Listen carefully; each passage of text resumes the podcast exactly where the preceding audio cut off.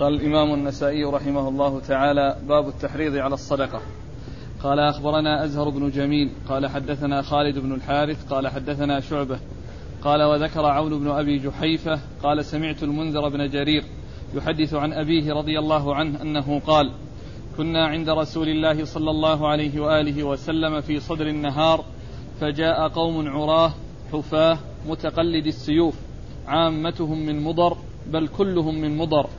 فتغير وجه رسول الله صلى الله عليه وآله وسلم لما رأى بهم من الفاقة فدخل ثم خرج فأمر بلالا فأذن فأقام الصلاة فصلى ثم خطب فقال يا أيها الناس اتقوا ربكم الذي خلقكم من نفس واحدة وخلق منها زوجها وبث منهما رجالا كثيرا ونساء واتقوا الله الذي تساءلون به والأرحام إن الله كان عليكم رقيبا واتقوا الله ولتنظر نفس ما قدمت لغد تصدق رجل من ديناره من درهمه من ثوبه من صاع بره من صاع تمره حتى قال ولو بشق تمره فجاء رجل من الأنصار بصرة كادت كفه تعجز عنها. كادت؟ كادت؟ مضبوطة تعجز. كادت؟ أي نعم. أيوه. كادت كفه تعجز عنها. أو تعجز عنها. ها؟ أو تعجز عنها. كادت كفه تعجز عنها. بل قد عجزت ثم تتابع الناس حتى رأيت كومين من من طعام وثياب حتى رأيت وجه رسول الله صلى الله عليه وآله وسلم يتهلل كأنه مذهبة. فقال رسول الله صلى الله عليه وآله وسلم من سن في الإسلام سنة حسنة فله أجرها وأجر من عمل بها من غير أن ينقص من أجورهم شيئا. ومن سن في الإسلام سنة سيئة فعليه وزرها ووزر من عمل بها من غير أن ينقص من أوزارهم شيئا. بسم الله الرحمن الرحيم. الحمد لله رب العالمين وصلى الله وسلم وبارك على عبده ورسوله نبينا محمد وعلى آله وأصحابه أجمعين. أما بعد يقول النسائي رحمه الله التحريض على الصدقة. التحريض هو الحث والطلب بتأكيد وترغيب. هذا هو المقصود بالتحريض. وقد أورد النسائي تحت هذه الترجمة حديث جرير بن عبد الله البجلي رضي الله تعالى عنه أنه قال كنا عند رسول الله صلى الله عليه وسلم فجاء أناس آه، حفاة عراة حفاة عراة متقلد السيوف متقلد السيوف عامتهم من مضر بل كلهم من مضر. الرسول صلى الله عليه وسلم لما رأى ما فيهم من الفاقة وما فيهم من الشدة تأثر وتغير وجهه عليه الصلاة والسلام من التأثر فدخل في بيته وخرج. يعني دخوله من أجل أن يبحث لهم عن شيء في بيته يعطيهم إياه. فلم يجد شيئا صلوات الله وسلامه وبركاته عليه فأمر بلالا أن يؤذن وصلى بالناس وخطب الناس بعد الصلاة وقال يا أيها الناس اتقوا ربكم الذي خلقكم من نفس واحدة وخلق منها زوجها وبث منهما رجالا كثيرا ونساء واتقوا الله الذي تساءلون به والأرحام إن الله كان عليكم رقيبا. يا أيها الذين اتقوا الله ولتنظر نفس ما قدمت لغد. تصدق رجل من ديناره من درهمه من ثوبه من صاع آه، تمره من صاع بره. فجعل آه، فجعلوا يتصدقون. وجاء رجل من الأنصار بصرة كادت يده أن تعجز عنها بل عجزت فوضعها فتتابع الناس وراءه وتصدقوا. فالرسول عليه الصلاة والسلام قال عند ذلك فتهلل فكان هناك كومان من الطعام والثياب فتهلل وجه رسول الله صلى الله عليه وسلم كأنه مذهبة قال قال جرير ثم قال من سن في الإسلام سنة حسنة فله أجرها وأجر من عمل بها لا ينقص من أجورهم شيئا ومن سن في الإسلام سنة سيئة فله وزرها ووزر من عمل بها لا ينقص من ذلك من أوزارهم شيئا. الرسول عليه الصلاة والسلام لما جاءه هؤلاء النفر والجماعة من مضر وكانوا بهيئة مؤثرة. قال هم عراة حفاة. أي أنهم أشباه العراة والحفاة. وليس معنى ذلك أنه ليس عليهم شيء وأن عوراتهم بادية. وإنما عليهم أسمال وعليهم أشياء يعني آه تؤثر رؤيتها. لأن وجودها يعني آه يعني مثل عدمها تقريبا وليس معنى ذلك أنهم يعني يمشون وليس عليهم شيء وأن عوراتهم بادية ولكن عليهم آه، أسمال وعليهم أشياء هي تدل على فاقتهم وعلى فقرهم وعلى شدة حاجتهم. فالرسول صلى الله عليه وسلم تأثر لهذا لهذا المرأة لهذا الذي رآه ودخل في بيته وخرج. دخل ليبحث عن شيء يعطيهم إياه فلم يجد شيئا عليه الصلاة والسلام. فأمر بلالا أن يؤذن وأن يقيم الصلاة وخطب الناس بعد الصلاة. ومن المعلوم أن هذا الأذان وهذه الخطبة وهذه الصلاة هذه الصلاة هي يعني صلاة الظهر. وخطب الناس وحثهم على الصدقة ورغبهم فيها. وأتى بالآيتين الآية الأولى فيها التي هي أول سورة النساء يا أيها الناس اتقوا ربكم الذي خلقكم من نفس واحدة وخلق منها زوجها وبث منهما رجالا كثيرا ونساء واتقوا الله الذي تساءلون به والأرحام. قيل ولعله أتى بهذه الآية لذكر الأرحام فيها وأن وأنهم لكونهم قرابة وإن كانت قرابة بعيدة إلا أنهم يعتبرون قرابات فصلتهم من صلة ذوي الأرحام وهم من مضر الفرع الذي منه رسول الله صلى الله عليه وسلم لأن مضر بن نزار بن معد بن عدنان يعني منه تتحدر قريش وغير قريش. ف وهو الجد الأعلى الذي آه، ينتسب إليه ويأتي كثيرا ذكر ربيعة ومضر. لأنهما أخوان وهما أبناء نزار بن معد بن عدنان ومضر هو الذي يأتي من ذريته قريش ومن قريش بني هاشم ومنهم رسول الله صلى الله عليه وسلم. ثم ذكر الآية الثانية التي فيها يا أيها اتقوا الله ولتنظر نفس ما قدمت لغد.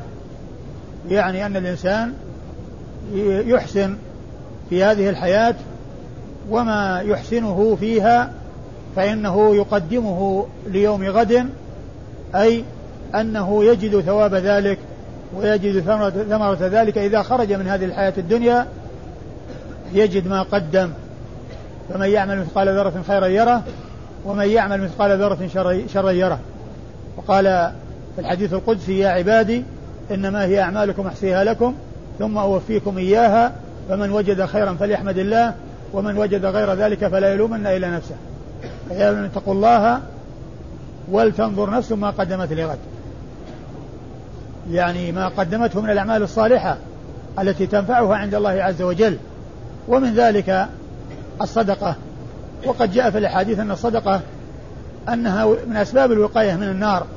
كما سبق أن مر بنا بالأمس اتقوا النار ولو بشق تمرة وكما سيأتي في نفس الحديث اتقوا النار ولو بشق تمرة وكذلك قوله صلى الله عليه وسلم للنساء يا معشر النساء تصدقنا فإن كنا أكثر حطب جهنم.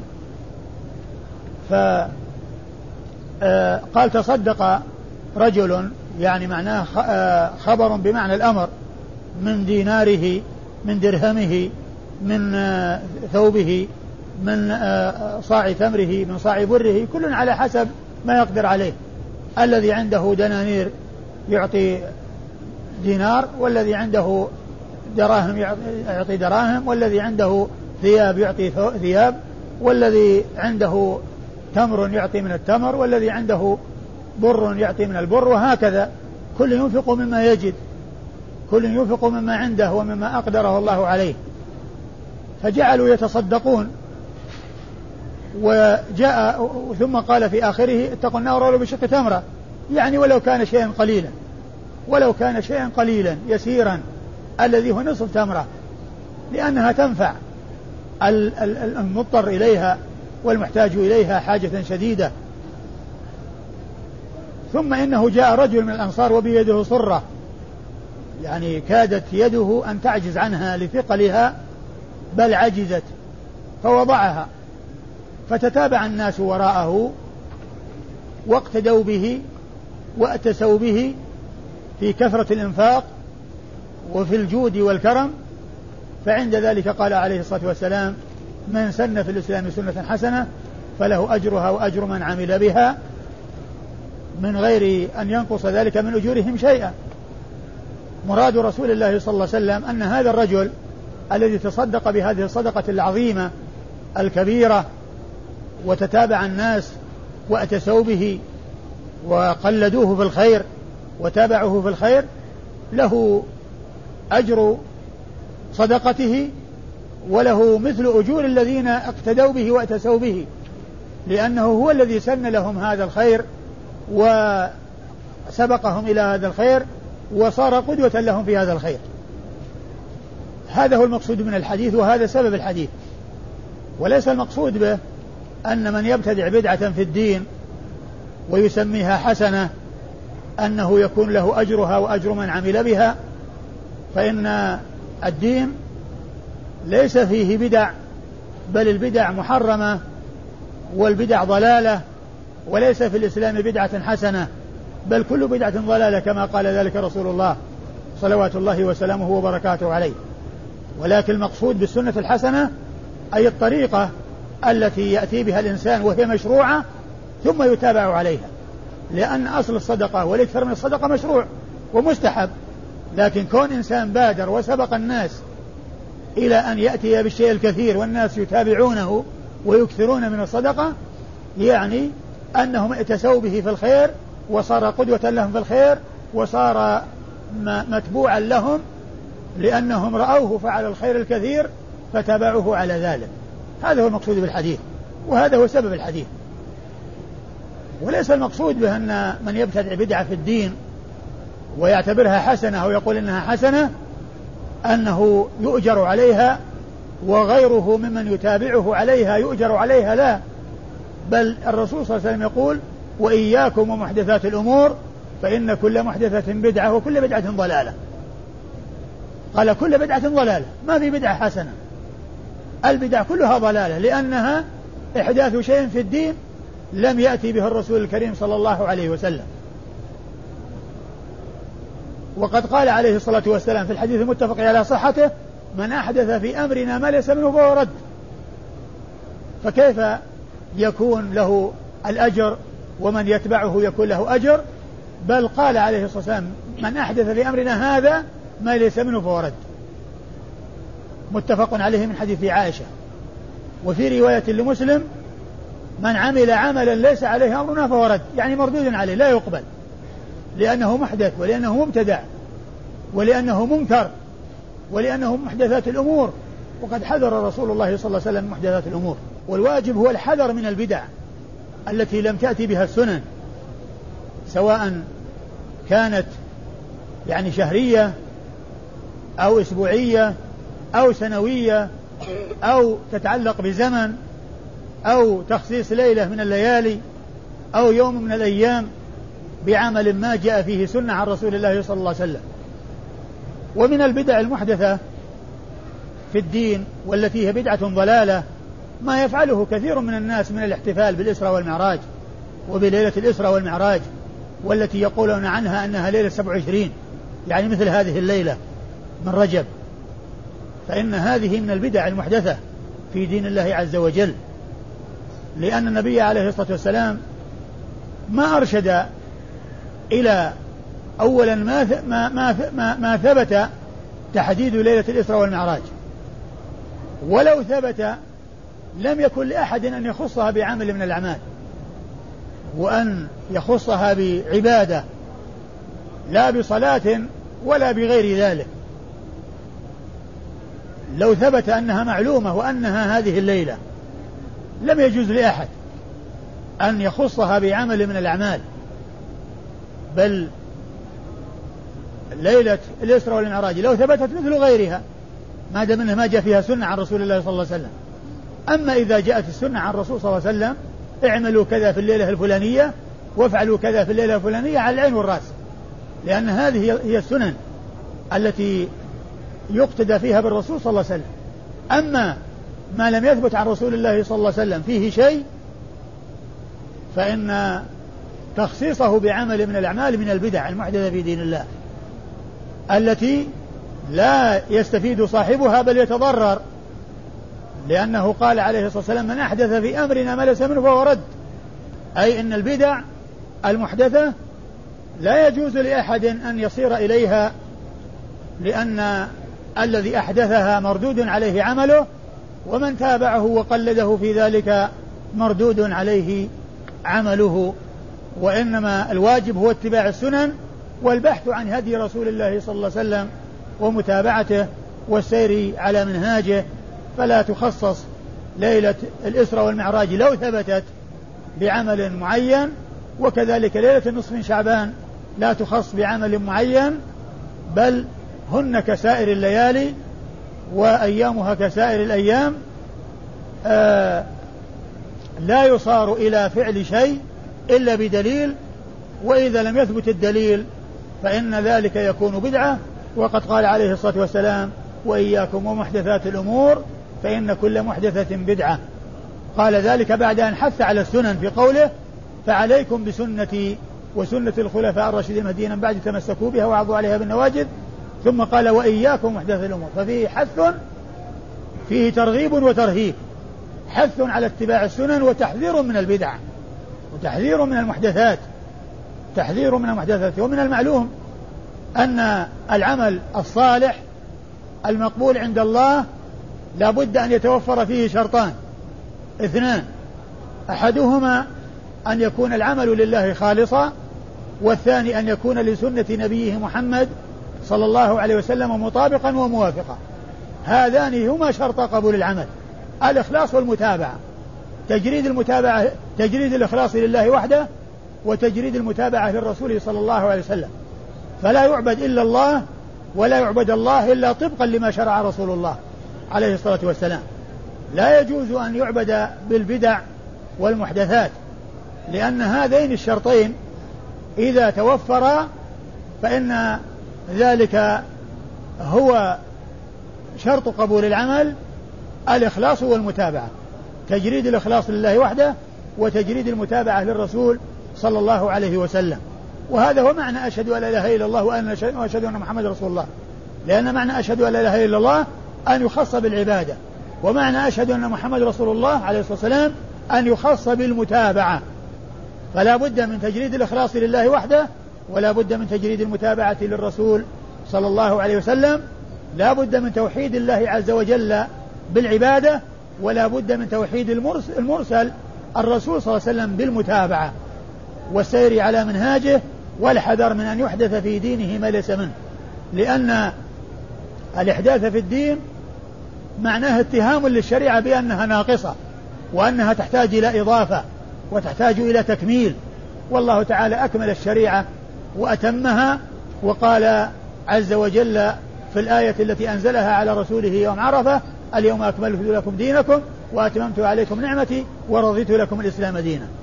فالشريعة كاملة لا نقص فيها بوجه من الوجوه ما توفي رسول الله صلى الله عليه وسلم إلا وقد بين للناس كل ما يحتاجون إليه وحذرهم من كل ما يضرهم. ما من خير إلا ودل الأمة عليه وما من شر إلا وحذر الأمة منه. ولا ينفع في البدع أن يقول أو أن آه، يعتذر صاحبها آه، عن إحداثها أو العمل بها بأن يقول نحن قصدنا طيب ونحن ما أردنا إلا الخير وإن شاء الله نؤجر على قصدنا وعلى نيتنا. لأن العمل الذي ينوى يجب أن يكون مشروعا وإذا كان غير مشروع ونوي فإنه ينوى أمر مبتدع. وقد قال عليه الصلاة والسلام كل محدثة بدعة وكل بدعة ضلالة. وقال وقال من أحدث في أمرنا ما هذا ما ليس منه رد. وقال من عمل عملا ليس عليه أمرنا فهو رد. وقد جاء أبو عبد الرحمن عبد الله بن مسعود صاحب رسول الله صلى الله عليه وسلم الصحابي الجليل المشهور إلى أناس قد تحلقوا في المسجد ومعهم حصى ومعهم رجل يقول لهم هللوا مئة سبحوا مئة كبروا مئة ثم يعدون بالحصى. إذا قال سبحوا مئة جعلوا يعدون في الحصى مئة مرة. فإذا فرغوا منها قال هللوا مئة. يقولون لا إله إلا الله مئة مرة ويعدون بالحصى. ثم إذا فرغوا منها قال كبروا مئة. وجعلوا يعدون بالحصى حتى فوقف على رؤوسهم وقال ما هذا؟ ما هذا؟ إما أن تكونوا على طريقة أهدى مما كان عليه أصحاب الرسول صلى الله عليه وسلم أو أنكم مفتتحوا باب ضلالة واحدة من ثنتين لا ثالث لهما. إما أنكم على طريقة أهدى من طريقة أصحاب محمد عليه الصلاة والسلام رضي الله عنهم وأرضاهم وهم ما فعلوا هذا. ما فعلوا هذا العمل. إذا أنتم الذين فعلتموه فأنتم إما أن تكونوا أحسن منهم وخير منهم وعلى طريقة أهدى منهم أو أنكم مفتتحوا باب ضلالة. طبعا لا يمكن أن يكونوا خيرا من أصحاب الرسول صلى الله عليه وسلم. بقية الثانية التي هي أنهم مفتتحوا باب ضلالة. هم فهموا هذا الكلام وقالوا سبحان الله يا أبا عبد الرحمن ما أردنا إلا الخير. ما أردنا إلا الخير. قال رضي الله عنه وكم من مريد للخير لم يصبه. وكم من مريد للخير لم يصب الخير. وإنما أصاب البدعة. التي ظن أنها خير. هذا مما يدلنا على أن الإنسان كونه يعني يفعل الأمر المحرم والأمر المبتدع ويقول أن نيتي طيبة وقصدي حسن وأنه يريد الخير يقال كما قال عبد الله بن مسعود كم من مريد للخير لم يصبه.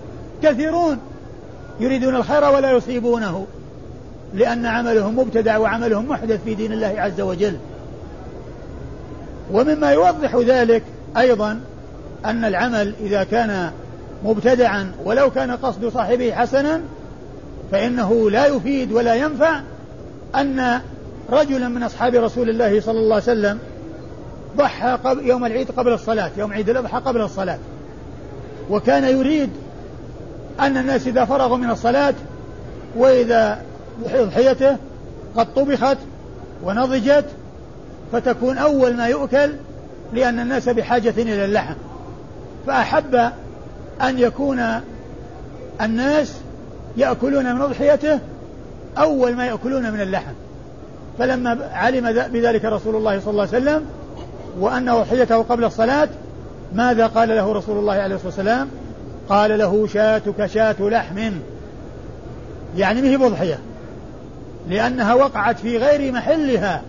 وفي غير وقتها وهي مثل الذي يذبح في رجب وشعبان ورمضان وشوال وذو القعدة في غير أيام الذبح. شاتك شاة لحم مثل الشياه التي يذبحها الإنسان ليأكل اللحم. ما هي أضحية مخصصة في يوم من الأيام أو في أيام معلومة يتقرب إلى الله عز وجل فيها على أنه أضحية. والأضاحي تبدأ يوم العيد قبل الصلاة. يبدأ بذبح الأضاحي يوم العيد بعد الصلاة. ما يجوز قبل الصلاة. ولهذا اعتبر النبي صلى الله عليه وسلم شاته أي هذا الصحابي شاة لحم. ما هي شاة أضحية فما آه قال بعض العلماء مستدلا بهذا الحديث كما نقله الحافظ بن حجر في فتح الباري قال وفي هذا الحديث دليل على أن العمل المقبول هو الذي يقع على وفق السنة وأن وأنه إذا وقع غير غير موافق للسنة فإنه لا يعتد به ولو كان قصد صاحبه حسنا. لأن هذا الصحابي قصد حسن. قصده الذي أبداه للرسول صلى الله عليه وسلم حسن حيث قال إنني أردت أن تؤكل أضحيتي أول ما يؤكل. قال شاتك شاة لحم. فدل هذا على أن العمل إذا وقع غير مطابق للسنة أنه لا يعتد به ولو ولو كان قصد صاحبه حسن ولو مع حسن قصد صاحبه. حسن القصد لا يشفع له بأن يقبل عمله بل الرسول صلى الله عليه وسلم قال شاتك شاة لحم وهذا يدلنا على أن البدع المحدثة في دين الله لا يجوز للإنسان أن يقدم عليها بل عليه أن يحذر منها وأن ينفر منها وأن يرغب في السنن ويحذر من البدع. لأن السنن هي التي فيها الأجر والثواب لأن فيها اتباع والبدع فيها إثم وعقاب لأن فيها ابتداع ولأن فيها أيضا اتهام للشريعة بأنها ناقصة. ولهذا جاء عن مالك رضي الله رحمة الله عليه ورضي الله تعالى عنه وأرضاه مالك بن أنس إمام دار الهجرة يقول من ابتدع في الإسلام بدعة يظنها حسنة فقد زعم أن محمدا خان الرسالة لأن الله تعالى يقول اليوم أكملت لكم دينكم وأتممت عليكم نعمتي. ثم قال ما لم يكن دينا في زمان محمد صلى الله عليه وسلم وأصحابه فإنه لا يكون دينا إلى قيام الساعة. ما لم يكن دينا في زمان محمد صلى الله عليه وسلم وأصحابه فإنه لا يكون دينا إلى قيام الساعة. وقال أيضا رحمة الله عليه لن يصلح آخر هذه الأمة إلا بما صلح به أولها. لا سبيل للآخرين أن يصلحوا إلا بالطريقة التي صلح بها الأولون. والأولون إنما صلحوا بالاتباع. إنما صلحوا باتباع السنن والابتعاد من البدع وإخلاص العمل لله وتجريد المتابعة لرسول الله صلى الله عليه وسلم. الحاصل أن الواجب على كل مسلم أن يتفقه في دين الله عز وجل وأن يعرف الحق من الباطل وأن يعرف آآ آآ وأن يحذر من البدع التي أحدثها الناس في دين الله ومنها ما أشرت إليه مثل الاحتفال بليلة الإسراء والمعراج والاحتفال بليلة النصف من شعبان وغير ذلك من وكذلك الاحتفال بمولد الرسول صلى الله عليه وسلم وغير ذلك من الأمور المحدثة التي ما جاء فيها سنة عن رسول الله صلى الله عليه وسلم فإن هذه من الأمور المحدثة المبتدعة في دين الله عز وجل التي ما أنزل الله بها من سلطان. فالواجب اتباع السنن والبحث عنها ومعرفتها للعمل بها وكذلك الحذر من البدع المحدثة في دين الله والتي هي ليست فيها سنة عن رسول الله عليه الصلاة والسلام. وإنما هي من البدع التي حذر التي حذر منها رسول الله ورهب منها رسول الله عليه الصلاة والسلام بقوله وإياكم ومحدثات الأمور فإن كل محدثة بدعة.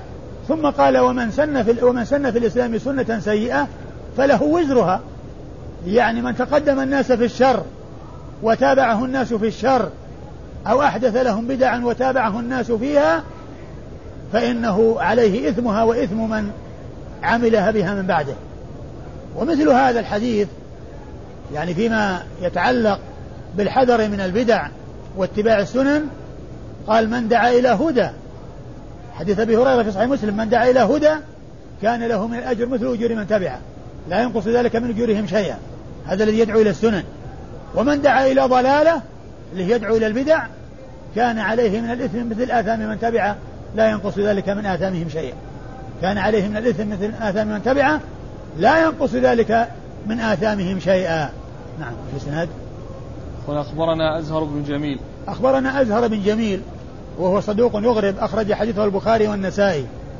البخاري وأبو داود. البخاري؟ وأبو داود والنسائي. وأبو داود فيه؟ ها؟ إيه؟ أبو داود موجود؟ أظن في في الطبعة الأخيرة البخاري والنسائي. ها؟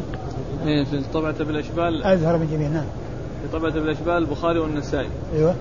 اللي عندي البخاري وأبو داود والنسائي. بالتعليق من خرج الحديث.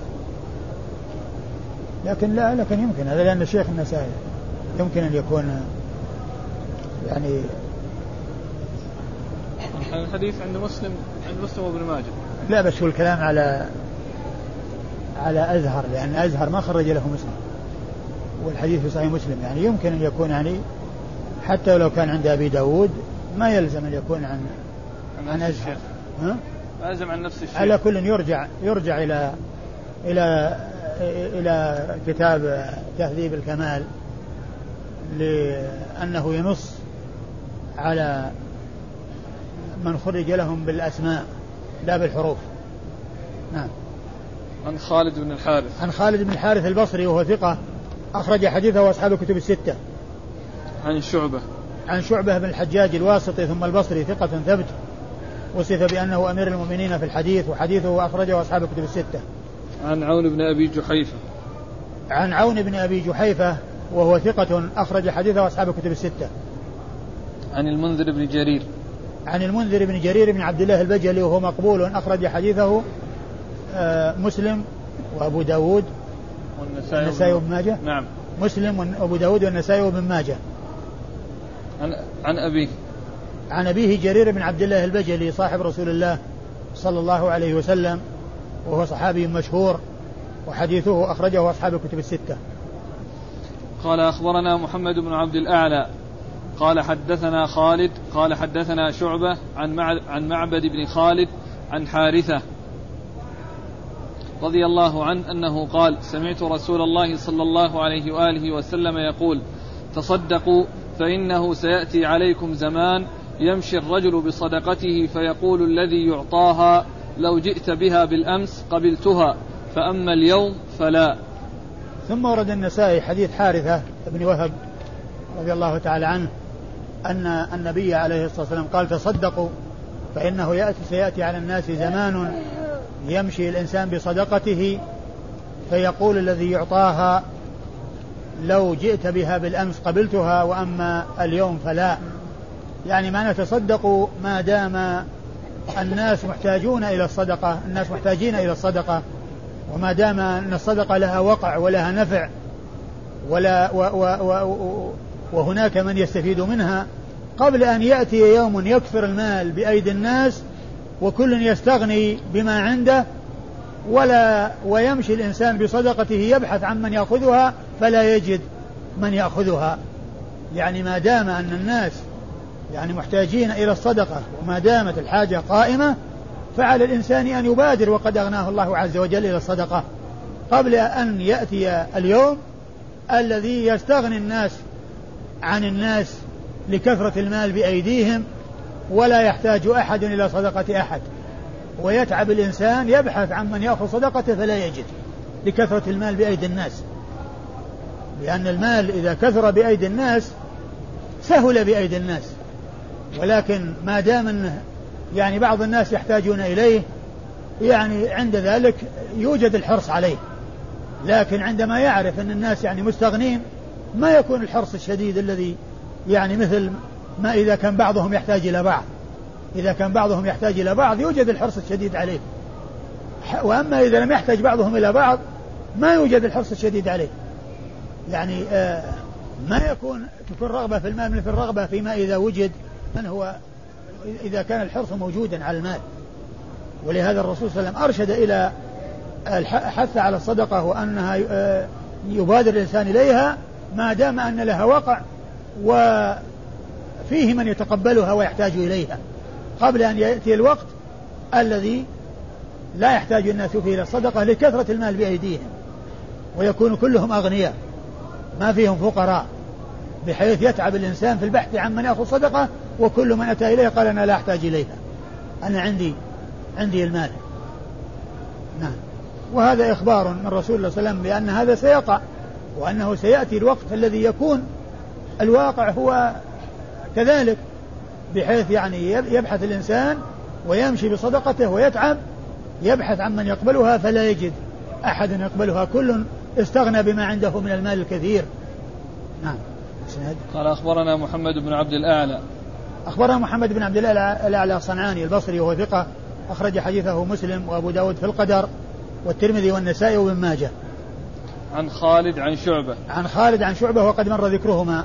عن معبد بن خالد. عن معبد بن خالد وهو ثقة أخرج حديثه أصحاب الكتب الستة. عن حارثة. عن حارثة بن وهب صحابي أخرج له أصحاب الكتب الستة. قال الشفاعة في الصدقة. قال أخبرنا محمد بن بشار. قال حدثنا يحيى. قال حدثنا سفيان. قال أخبرني أبو بردة بن عبد الله بن أبي بردة عن جده أبي بردة عن أبي موسى عن أبي موسى. رضي الله عنه عن النبي صلى الله عليه وآله وسلم أنه قال اشفعوا تشفعوا ويقضي الله عز وجل على لسان نبيه ما شاء. ثم ورد النسائي حديث أبي موسى الأشعري رضي الله عنه. أولا الترجمة الشفاعة في الصدقة. الشفاعة في الصدقة يعني مساعدة من هو محتاج إلى الصدقة عند عند من يمكنه أن يحقق تلك الرغبة. والشفاعة هي مأخوذة من الشفع وهي ضم وهي هنا ضم صوت إلى صوت. يعني يضم الشافع صوته إلى صوت الفقير عند من يستطيع تحقيق رغبة الفقير. فيكون فيكون بدل ما يكون طالب الحاجة والمحتاج فردا في طلبه يضم صوته إلى صوته فيكون شافعا له ويكون الطلب شفعا بعد أن كان وترا وفردا.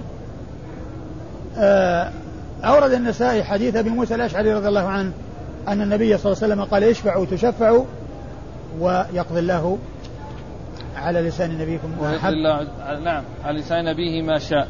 ويقضي الله على لسان نبيه ما شاء. اشفعوا تشفعوا.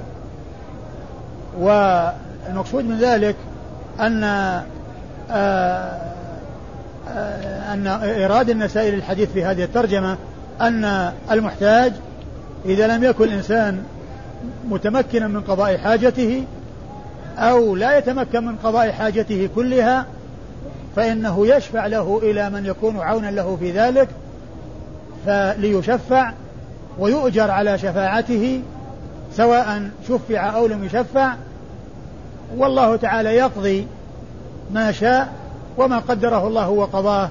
لا بد وأن يقع ولا بد وأن يتم لأنه ما شاء الله كان وما لم يشاء لم يكن. قال أخبرنا محمد بن بشار. أخبرنا محمد بن بشار هو الملقب بن دار البصري ثقة أخرج له أصحاب الكتب الستة بل هو شيخ لأصحاب الكتب الستة. عن يحيى عن يحيى بن سعيد القطان وهو ثقة أخرج له أصحاب الكتب الستة. عن سفيان. عن سفيان وهو ابن سعيد بن مسروق الثوري وهو ثقة ثبت وصف فقيه وصف بأنه أمير المؤمنين في الحديث وحديثه أخرجه أصحاب الكتب الستة. عن أبي بردة بن عبد الله بن أبي بردة. عن أبي بردة بن عبد الله بن أبي بردة وهو, وهو بريد كنيته أبو بردة. بريد بن عبد الله بن أبي بردة ابن أبي موسى الأشعري.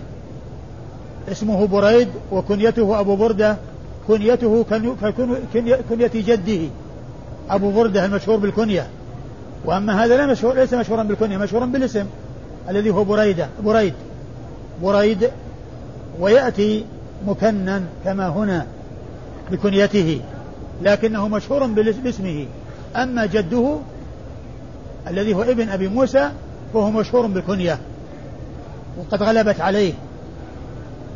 وبريد بن عبد الله بن أبي بردة هو ثقة يخطئ قليلا وحديثه أخرجه أصحاب الكتب الستة. عن جده. عن جده أبي بردة لأنها رواية حفيد عن جد. وقد سبق من ربنا قريبا أن أبا بردة ابن أبي موسى يروي عنه ابنه سعيد. فذاك رواية ابن عن أب عن جد. وهنا رواية حفيد عن جد.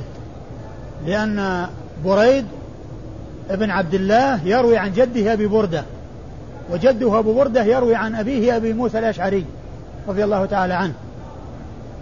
وأبو بردة الذي يروي عنه بريد بن عبد الله بن أبي بردة آه ثقة هو ابن أبي موسى الأشعري وهو ثقة أخرج حديثه أصحاب الكتب الستة. عن أبيه أبي موسى وعبد الله بن قيس صحابي مشهور مشهور بكنيته وحديثه أخرجه أصحاب الكتب الستة.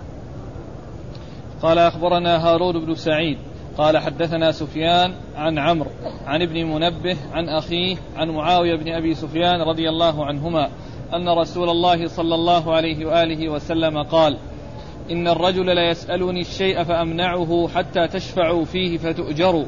وإن رسول الله صلى الله عليه وآله وسلم قال اشفعوا تؤجروا. رضي الله تعالى عنه. أنه قال إن النبي صلى الله عليه وسلم قال إن الرجل ليسألني يسأل الحاجة فأمتنع من من من إعطائه لتشفعوا له وقال اشفعوا تؤجروا. وقيل إن أول الحديث أنه من كلام معاوية وأنه ليس من كلام الرسول صلى الله عليه وسلم وأن كلام الرسول اشفعوا تؤجروا. وأن معاوية يفعل هذا الفعل ليحصل منهم آه، الشفاعة فيحصلوا الأجر والثواب ويشاركون في الأجر في ما شفعوا فيه فيكون الشافع له أجر والمشفوع له الذي أعطى وحقق الرغبة رغبة الشافع يكون له أجر على ذلك. الرسول يقول اشفعوا تؤجروا. يعني إرشاد إلى الشفاعة وأن الإنسان يؤجر وسواء كان قبلت الشفاعة أو لم تقبل هو مأجور على شفاعته وعلى إحسانه. وقد سبق أن مر بنا الحديث الذي يقول فيه الرسول صلى الله عليه وسلم آه اتقوا النار بشق تمرة فمن لم يجد فبكلمة طيبة. قد عرفنا أن الكلمة الطيبة تكون بالرد الحسن والرد الجميل حيث لا يستطيع أن يحقق الرغبة وتكون أيضا بدلالته على من يكون آه، عنده تحقيق رغبته أو بالشفاعة له. وبذل كلمة طيبة عند من يمكنه تحقيق الرغبة فيكون ذلك يشبه هذا الحديث في الجملة على إذا فسر بأن المقصود به كونه يعني يتكلم بكلمة طيبة يشفع بها عند غيره. والحديث الذي معنا يقول اشفعوا تؤجروا وسواء قبلت الشفاعة أو لم تقبل أنتم مأجورون على الكلمة الطيبة التي تبذلونها في سبيل نفع إخوانكم. وأما إسناد الحديث قال أخبرنا هارون بن سعيد. أخبرنا هارون بن سعيد الأيلي وهو ثقة أخرج حديث مسلم وأبو داود والنسائي وابن ماجه. عن سفيان. عن سفيان بن عيينة الهلالي المكي وهو ثقة أخرج له أصحاب الكتب الستة. عن عمرو. عن عمرو بن دينار المكي وهو ثقة أخرج له أصحاب الكتب الستة. عن ابن عن ابن منبه. عن ابن منبه وهو وهب ابن منبه وهو ثقة أخرج له أصحاب الكتب الستة إلا ابن ماجه فإنه لم يخرج له في السنن بل خرج له في التفسير. عن أخيه وه... عن أخيه همام بن منبه. عن أخيه همام بن منبه وهو ثقة أخرج له أصحاب الكتب الستة. عن معاوية؟ نعم. عن معاوية بن أبي سفيان صاحب رسول الله صلى الله عليه وسلم وكاتب الوحي للرسول عليه الصلاة والسلام. وهو صحابي ابن صحابي. وهو من كتبة الوحي.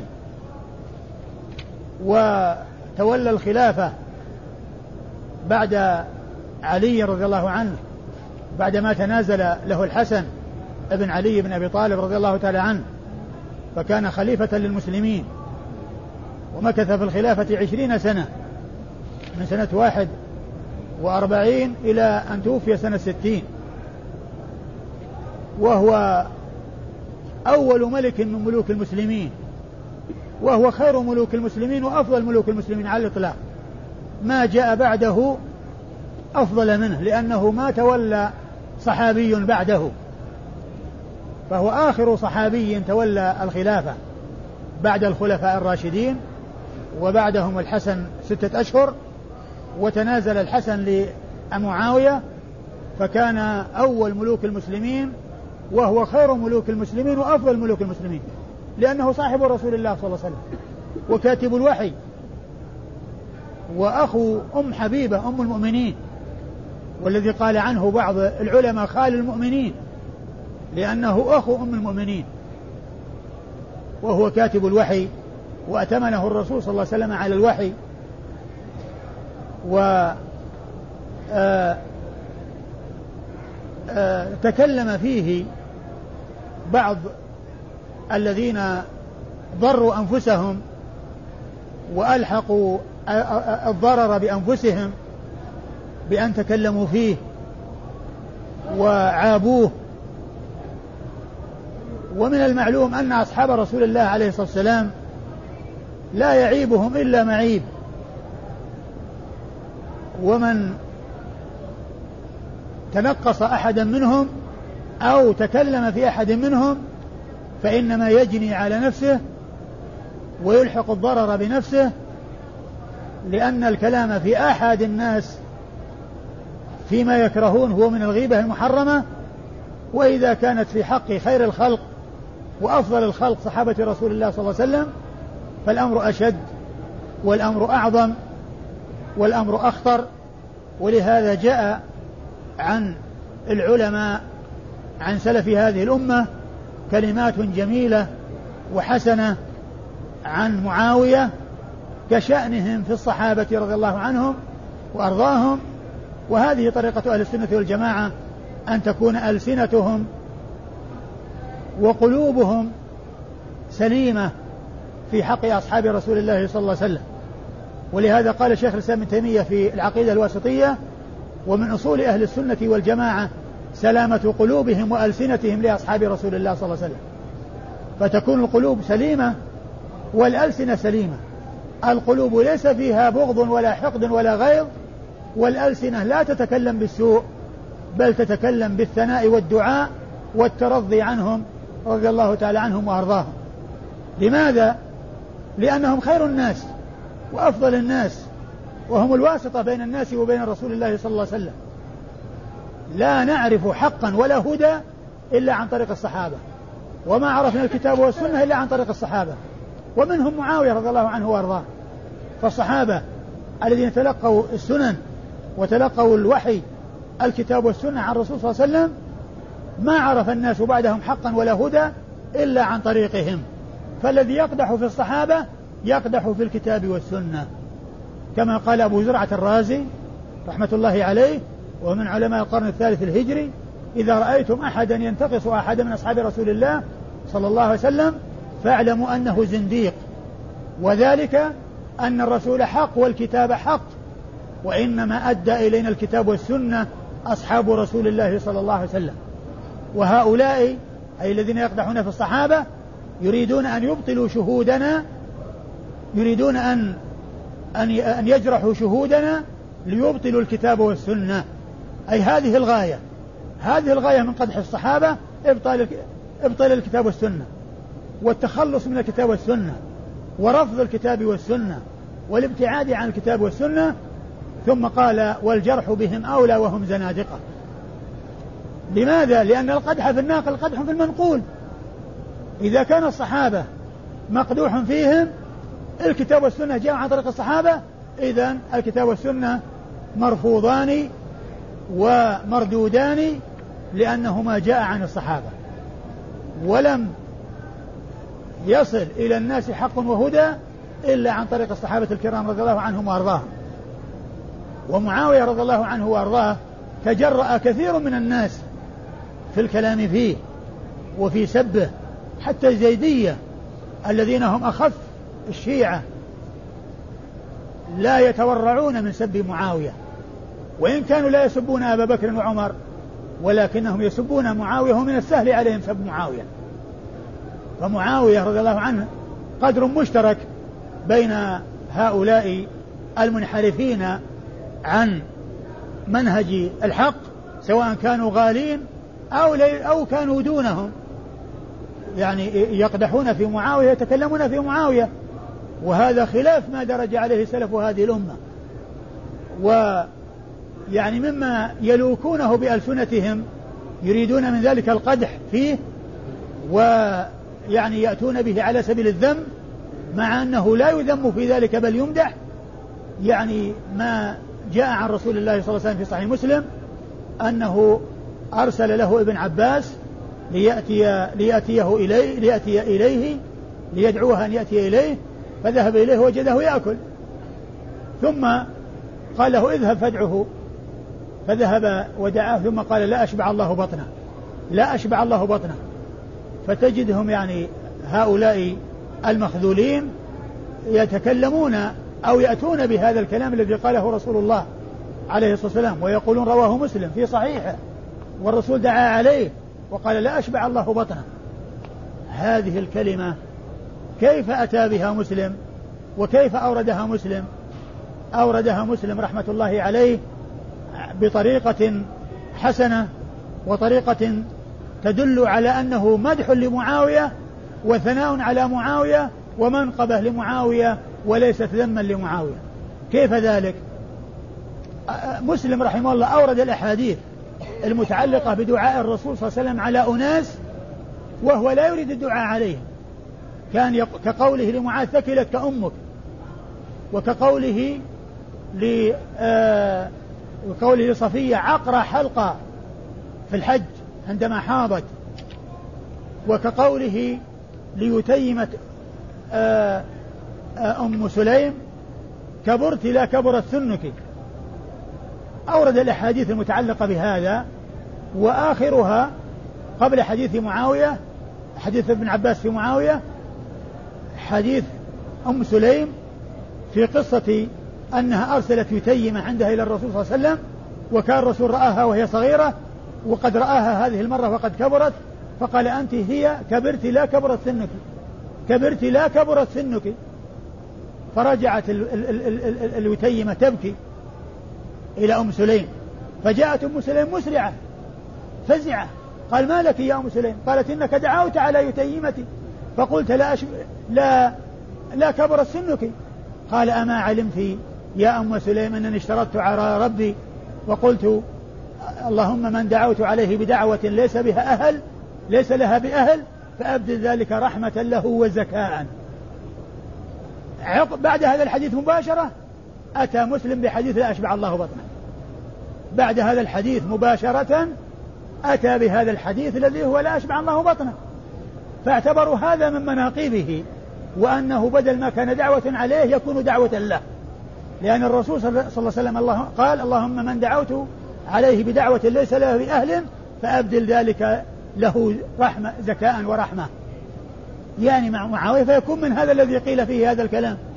هذا هو الذي فعله مسلم. فأولئك المخذولون الذين يأتون بمثل هذا الحديث للذم هو في الحقيقة مسلم جاء به للمدح وجاء به بأنه دعاء عليه وهو داخل تحت هذا الذي قال فيه الرسول صلى الله عليه وسلم اللهم من دعوت عليه بدعوة ليس لها بأهل فأبدل ذلك له زكاء ورحمة. فهذا من دقة الإمام مسلم وحسن ترتيبه وحسن تنظيمه لكتابه وأنه حسن الترتيب إذ أورد هذا الحديث بعد تلك الأحاديث. فهو في مقام المدح وليس في مقام الذم. و آه ومعاوية رضي الله تعالى عنه وأرضاه آه كان كما أشرت من قبل في مناسبات أن بعض العلماء يوصفون بالتشيع ومنهم الفضل بن دكين وقد ذكر عنه ابن حجر أنه قال كلمة تدل على سلامة من التشيع وهي قوله ما كتبت علي الحفظة أني سببت معاوية ما كتبت علي الحفظة أنني سببت معاوية. وهذا يدل على سلامة من التشيع لأن الشيعة يسبون معاوية. بل كما قلت الزيدية الذين هم أخف من غيرهم في التشيع وهم دون الرافضة يسبون معاوية وإن كانوا لا يسبون أبا بكر وعمر رضي الله تعالى عنهم وعن الصحابة أجمعين. وقد قال الطحاوي في عقيدة أهل السنة والجماعة عن أصحاب الرسول صلى الله عليه وسلم قال وحبهم دين وإيمان وإحسان وبغضهم كفر ونفاق وطغيان. وقال ونحب أصحاب رسول صل... أصحاب رسول الله صلى الله عليه وسلم ولا نفرط في حبهم ونبغض من يبغضهم وبغير الخير يذكره. نحب أصحاب رسول رسول الله صلى الله عليه وسلم فلسنا مبغضين محبون نحن. لكن لما كان الحب فيه اعتداد وفيه غلو قال ولا نفرط في حبه. فقوله ونحب أصحاب رسول الله صلى الله عليه وسلم خرج الجفاء الذي هو البغض. ولما كان الحب فيه اعتدال وفيه غلو أتى بقيد يخرج الغلو فقال ولا نفرط في حبهم يعني ما نتجاوز الحدود بل نحبهم باعتدال وتوسط. لا نجفو ولا نغلو. لا إفراط ولا تفريط. والحق وسط بين الإفراط والتفريط. نحب أصحاب رسول الله صلى الله عليه وسلم ولا نفرط في حبهم. ونبغض من يبغضهم. وبغير الخير يذكرهم. من ذكرهم بسوء نبغضه. تقرب إلى الله عز وجل. ونعتبر هذا من خير أعمالنا وأفضل أعمالنا أننا نبغض من يبغض أصحاب الرسول صلى الله عليه وسلم. ونبغض من من يذكر أصحاب الرسول بغير الخير. لأنهم الواسطة بيننا وبين رسول الله عليه الصلاة والسلام وما عرفنا حقا ولا هدى إلا عن طريق الصحابة. وإذا أراد الإنسان أن يعرف كيف يكون الخذلان للناس فيمكنه أن يتصور أن من الناس المخذولين من يبغض أصحاب رسول الله صلى الله عليه وسلم ويكرههم ويسبهم ويعيبهم ولا يأخذ الحق الذي يأتي عن طريقهم ومن كان ذلك فصيلته بالرسول صلى الله عليه وسلم مبتوتة مقطوعة لا تصله بالرسول صلى الله عليه وسلم صلة ولا رابطة. والله تعالى أعلم وصلى الله وسلم وبارك على عبده ورسوله نبينا محمد وعلى آله وأصحابه أجمعين.